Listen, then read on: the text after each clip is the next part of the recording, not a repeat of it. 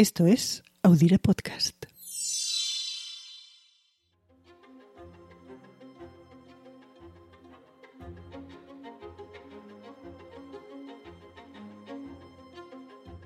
En 1814, el año en el que finalizó la Guerra de la Independencia contra el ejército de Napoleón, Francisco de Goya y Lucientes terminó dos obras maestras.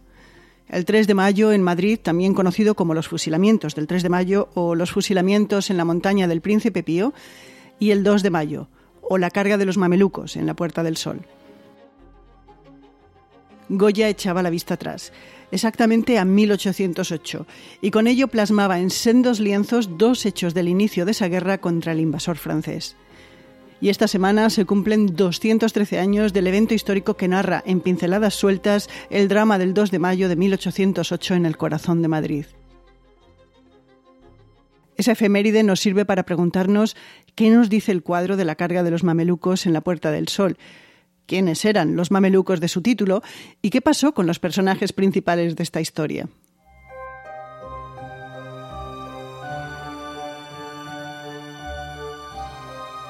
Bienvenidos a Calendario de Historias. Soy Ana Nieto y volvemos a citarnos en este podcast semanal de Audire para dar un repaso a la historia, para recordar a los personajes que la protagonizaron y ver lo que nos queda de ello hoy.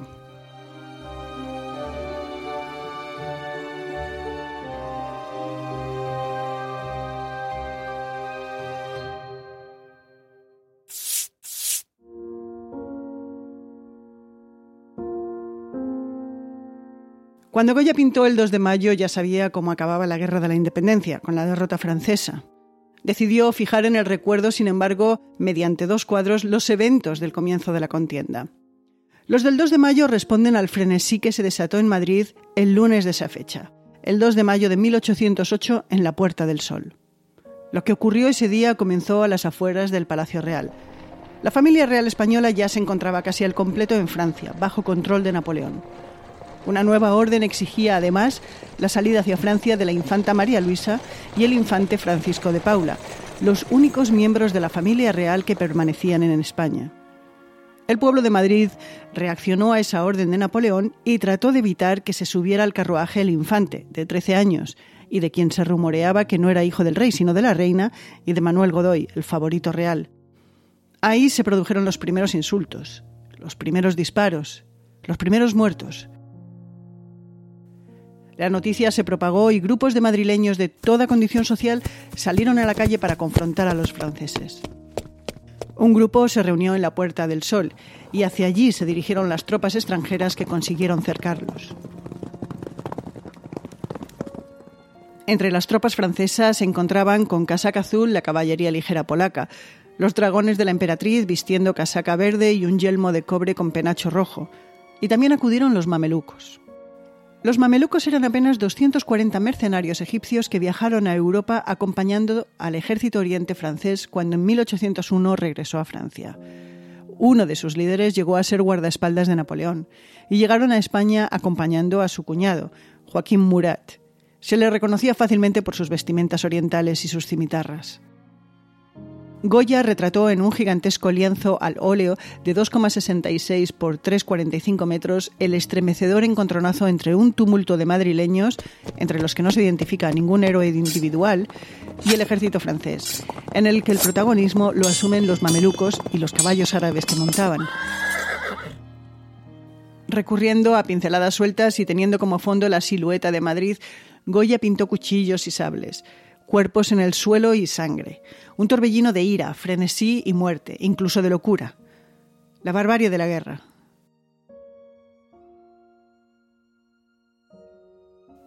Después de esa escena que Goya congeló en el tiempo, en la vida real siguió un día de confusión, furia y violencia, con el conflicto extendido por toda la ciudad y el intento fútil de defensa del cuartel de Monteleón y la muerte de dos héroes militares, Luis Daoiz y Pedro Velarde, además de incontables héroes anónimos.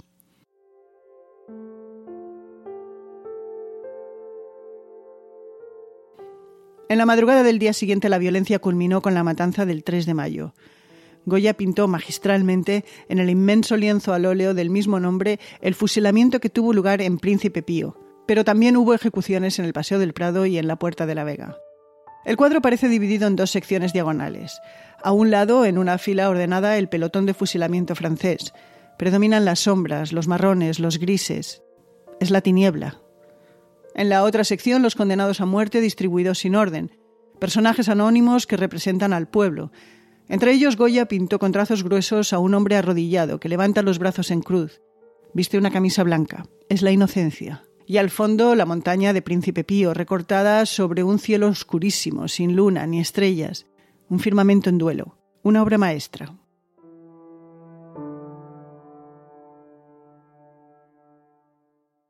¿Y qué pasó con los protagonistas de esta historia? Empezamos por el cuadro. La carga de los mamelucos en la Puerta del Sol, o simplemente el 2 de mayo, fue uno de los cuadros que durante la Guerra Civil se sacaron del Prado después de una odisea que los llevó primero a Valencia y luego a Cataluña y terminaron en Suiza, antes de regresar a España. De ese viaje, el 2 de mayo no salió indemne, ni tampoco su cuadro hermano, el 3 de mayo. El camión que los transportaba chocó a la altura de Benicarló y un balcón se les cayó encima. El 2 de mayo perdió dos pequeños trozos en el lado izquierdo y sufrió diversos cortes. Al llegar al castillo de Perelada se procedió a su reentelado y en los siguientes años se realizaron labores de conservación. Pero habría que esperar al presente siglo a que el Museo del Prado cometiese la limpieza en profundidad y restauración del cuadro que incluyó la reintegración de las zonas perdidas durante aquel accidente. Un último apunte sobre estos cuadros. Varios estudiosos señalan que posiblemente Goya pintó cuatro cuadros sobre los eventos del 2 y 3 de mayo de 1808. Según estas teorías, habría uno sobre las revueltas frente al Palacio Real y otro sobre la defensa del cuartel. Francisco de Goya falleció a los 82 años en Burdeos. Se le enterró en la cripta de un amigo y sus restos se trasladaron a España décadas más tarde. Aunque no todos, nunca apareció su calavera. Hoy los huesos de Goya sin su cabeza descansan en San Antonio de la Florida, una iglesia madrileña que debe sus fantásticos murales al pintor aragonés.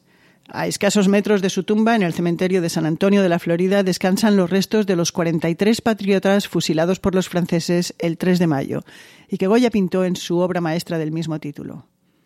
En recuerdo de esos dos días de mayo de 1808 que sacudieron a Madrid, un barrio recuerda con su nombre a Manuela Malasaña, una adolescente de 17 años asesinada. Se discute si Manuela estaba ayudando a su padre a cargar un fusil para disparar a los franceses o si su delito fue portar un arma. El arma serían unas tijeras, que llevaba con ella porque trabajaba como bordadora. A quien no le fue mal fue a José Bonaparte, por unos años rey de España y Nápoles. Después de la derrota de su hermano Napoleón, José se exilió en Estados Unidos. Compró Point Breeze, una finca enorme y lujosa en el estado de Nueva Jersey. La casa llegó a considerarse como una de las más espectaculares de Estados Unidos. Solamente la superaba en metros cuadrados la Casa Blanca. Contaba con vastos jardines, túneles para transportar mercancías desde el muelle a los almacenes, 12 millas de caminos para carruajes, puentes e incluso un lago artificial de media milla de largo por el que navegaban barquitos en forma de cisnes. Ya anciano regresó a Europa, donde falleció. Hoy recordamos 1808, el año de los eventos pintados por Goya en el 2 de mayo. Aquel mismo año, España tuvo un año bastante movidito. En Arajuez, un motín popular tomó la casa de Godoy, el favorito real, y una conjura aristocrática, con el apoyo del clero y del príncipe heredero, forzaron la abdicación de Carlos IV en favor de su hijo Fernando VII. Pero de esa vez al nuevo rey el título le duró poco. Padre e hijo viajaron a Francia, mientras Napoleón impuso a España un nuevo monarca, su hermano José, conocido popularmente como Pepe Botella. En Portugal, a principios de ese año, la familia real, junto con otros 15.000 aristócratas y funcionarios, llegaron a Brasil, huyendo de los franceses. Por su parte, Napoleón obligó a adoptar apellidos a los judíos franceses y a los de Westfalia, un reino que inventó y para el que nombró como rey a su hermano Jerónimo. Al otro lado del Atlántico, en Estados Unidos, se prohibió la importación de esclavos y de nuevo, en Europa, Beethoven estrenó la Quinta Sinfonía en un concierto en Viena, que dirigió personalmente. Esta sinfonía tardaría 30 años en ser interpretada en España.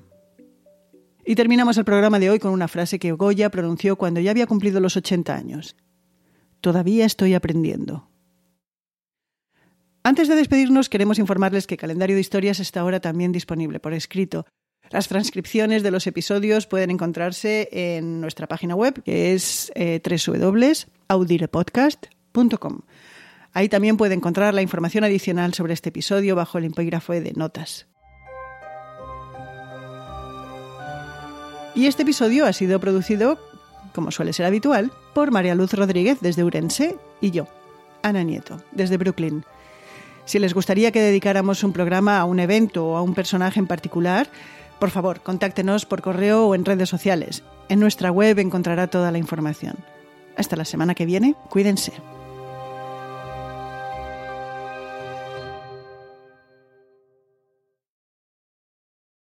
Ever wonder why luxury hotel mattresses are so dreamy? It's because those hybrid mattresses combine both comfort and support to make you feel like you're sleeping on a cloud. With Dream Cloud, you can get a luxury mattress made with premium materials at half the price of traditional hybrid mattresses. Dream Cloud combines the perfect blend of comfy memory foam and supportive springs. Comfortable sleep is about more than just the mattress you sleep on, and that's why every Dream Cloud also comes with $399 in accessories. Plus, get $200 off a 365 night home trial, free shipping and returns, and a forever warranty. Go to dreamcloudsleep.com today. Este 4 de julio.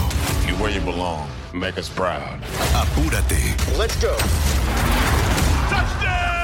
Y vive una de las mejores películas jamás hecha. Having any fun yet? Tom Cruise, Top Gun Maverick, clasificada PG-13.